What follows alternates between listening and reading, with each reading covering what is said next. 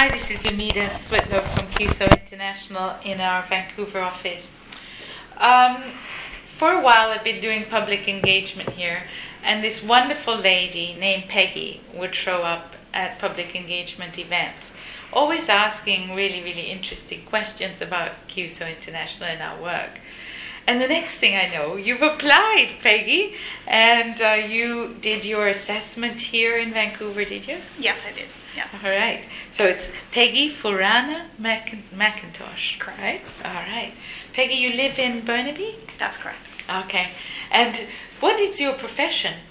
I'm a teacher. Okay. Um, I've been working as a department head for student services at um, a Vancouver high school for the last 10 years, I guess. Okay. And um, I moved to Vancouver from Ontario, where I'd been doing um, uh, curriculum development work and um, teaching there as well. Um, So Ah. I've been in education For a long time. And what school were you working in in Vancouver, in Burnaby? Um, it's Oh, in Vancouver. Vancouver. Yeah, it's uh, Notre Dame Regional Secondary. Notre Dame. Okay. Are you taking a leave of absence or? I took a leave of absence for the 2011-12 school year, so Okay. um, I haven't been teaching, I guess, since July. Okay. You miss it. Um, I, I was, it was very difficult in September. Um, you sort of gear up to um, getting ready for school and that kind of thing. And so the um, September, I, I went into the into the school a few times because I was still working on some grant proposals for them. Okay. Um, and it was very hard not to engage with the kids because I was doing paperwork. and um, and then I went away. I went uh, on a family trip to um, my heritage. The Furanna part of me is my family name. Um, so we went to Italy for a month and went to a small island off the north coast of Sicily called Lipari. And I went and saw my family. So we, I was gone for a month for that.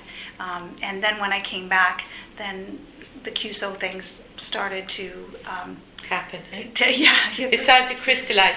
Did you actually apply when you came back, or when did no, you no, apply? I applied uh, last January. Last January. Okay. Yeah, so January 2011. Right. So then you're told you're going to go to one country, and then they switch it on you. Yes. So where you were going to go where first? I was going to go to Tanzania, Yeah, that's it. and I thought I was going to Tanzania right up until the beginning of October. No, middle of October.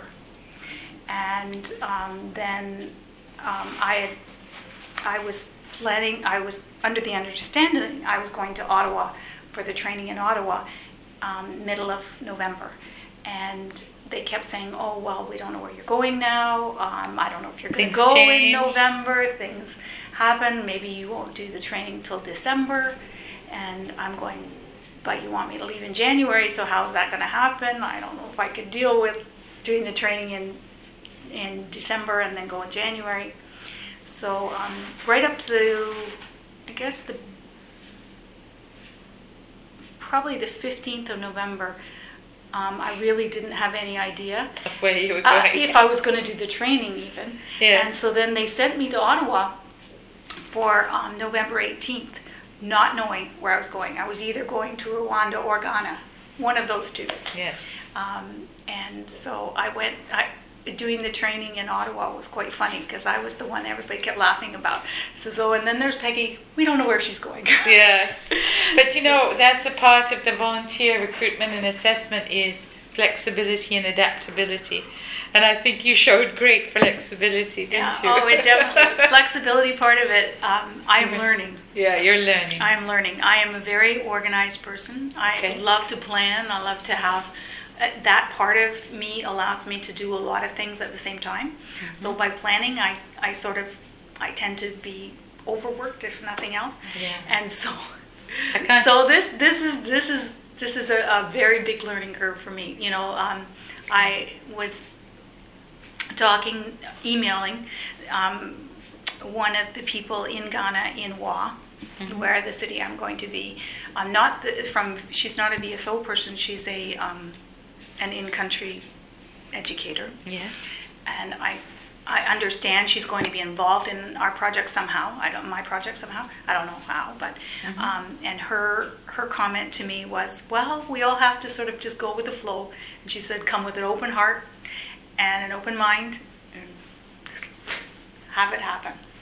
So that's sort of what I'm trying to do, and in, in my in my in my current planning anyway. So I, I recently came back from Rwanda, as you know. Mhm. I think I had this. Um, I'm not as uh, organized as you, um, as a person probably, but I found that I even became uh, more adaptable every day, and I think that's a great skill set to have. yeah. So, so um, yeah, I'm so excited. So, wow, how small or big is Wa? Um, I'm not sure exactly what the population is. I understand it's the eighth largest city in uh, in uh, seven or eighth largest city in um, Ghana. Um, that's not saying very much. um, I think it's. I don't know if It's we would call it. It was a city? small, it's a small city. Small city. Small okay. city, I understand. Okay. Um, I've seen pictures of it. It looks fairly rustic by Canadian standards. Mhm. Um, not too many. Uh, no, I wouldn't say there's too many paved roads. I would say most of it's just pounded Mhm. um, earth. Um, I've been asked to have motorcycle training, so I know I'm not going to be working in the city. Um, so I know I'll be working in, in small towns outside of that You're gonna love that. and um, and that part of it, um, yeah. So that part, I know where I'll be working will be very small. You know, Okay. I'm sort of expecting, you know, um, you know, one school in the the village or whatever, where I'll be, and. Um, in my research, anyway, what I've seen is that the schools could be um, multiple classrooms, or they could be one classroom with everything from P1 to P4 in, in there. like the old Canadian schoolhouse. Yeah, Yeah. yeah. And, uh, and I'm expecting the teachers to be mostly women. Okay. Um, I know that there's more men in the high school system, but in the elementary system, it's mostly women. Mhm. I also expect I'll be working mostly with the younger group. But again, a lot of that is, Okay, so let's uh, take away. Let's go. Leave the uh, the what you expect at the other end. How are you feeling inside? Getting ready. I know you've packed many times. I have packed many times. I pack and then I empty, then it's too heavy and then I repack. Yeah. Um, most of my main suitcase is not clothing. It's things for life there. So it's things like um, sheets, towels, um, Mhm. uh, first aid kit, a sewing kit. Mhm. Um, what else have I got in there? Um, Mhm. uh, personal items that that that I know that I can't that I want to you know have. Um, Mhm. and and then clothing. Um, how I'm feeling is is very um, is from day to day is I'm really excited, Yeah. but my and I, I'm I'm really anxious to get there and get working. Like I want to get that part going, but I'm also um, I'm feeling the separation from my family.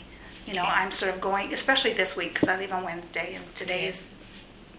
No, I leave on Saturday and today's Wednesday, so It's coming close. it's coming close, yeah. Yeah. So I'm starting to sort of like, are they going to forget about me, or you know, so that there's those kinds of fears. You know, are they going to start sort of creating their own life and have it separate from mine, and I'll Mhm. come back and not feel like I'm involved anymore. Mhm. Especially since my son is Yeah.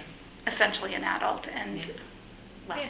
Semi-adult, and and my husband has his own interests and stuff to follow through with. So it's um, I start to see them organizing for me not being there, and so it's it's it's really kind of um, it's kind of bittersweet that way. Yes. When I when I'm listening to you, I, I I'm going back to my adventure and I'm thinking how we think so much in North America about what is next, next, next, and next, and what we're you know like next in terms of what you're leaving behind, next in terms of what you're.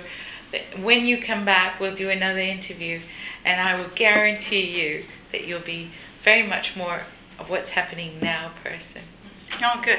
Yeah, it's good. like living in the now, In don't the you now. But by the way, everyone, I have uh, Lohifa uh, with me, and she's an intern with us. And, and your ancestry is from Nigeria, right? Yes.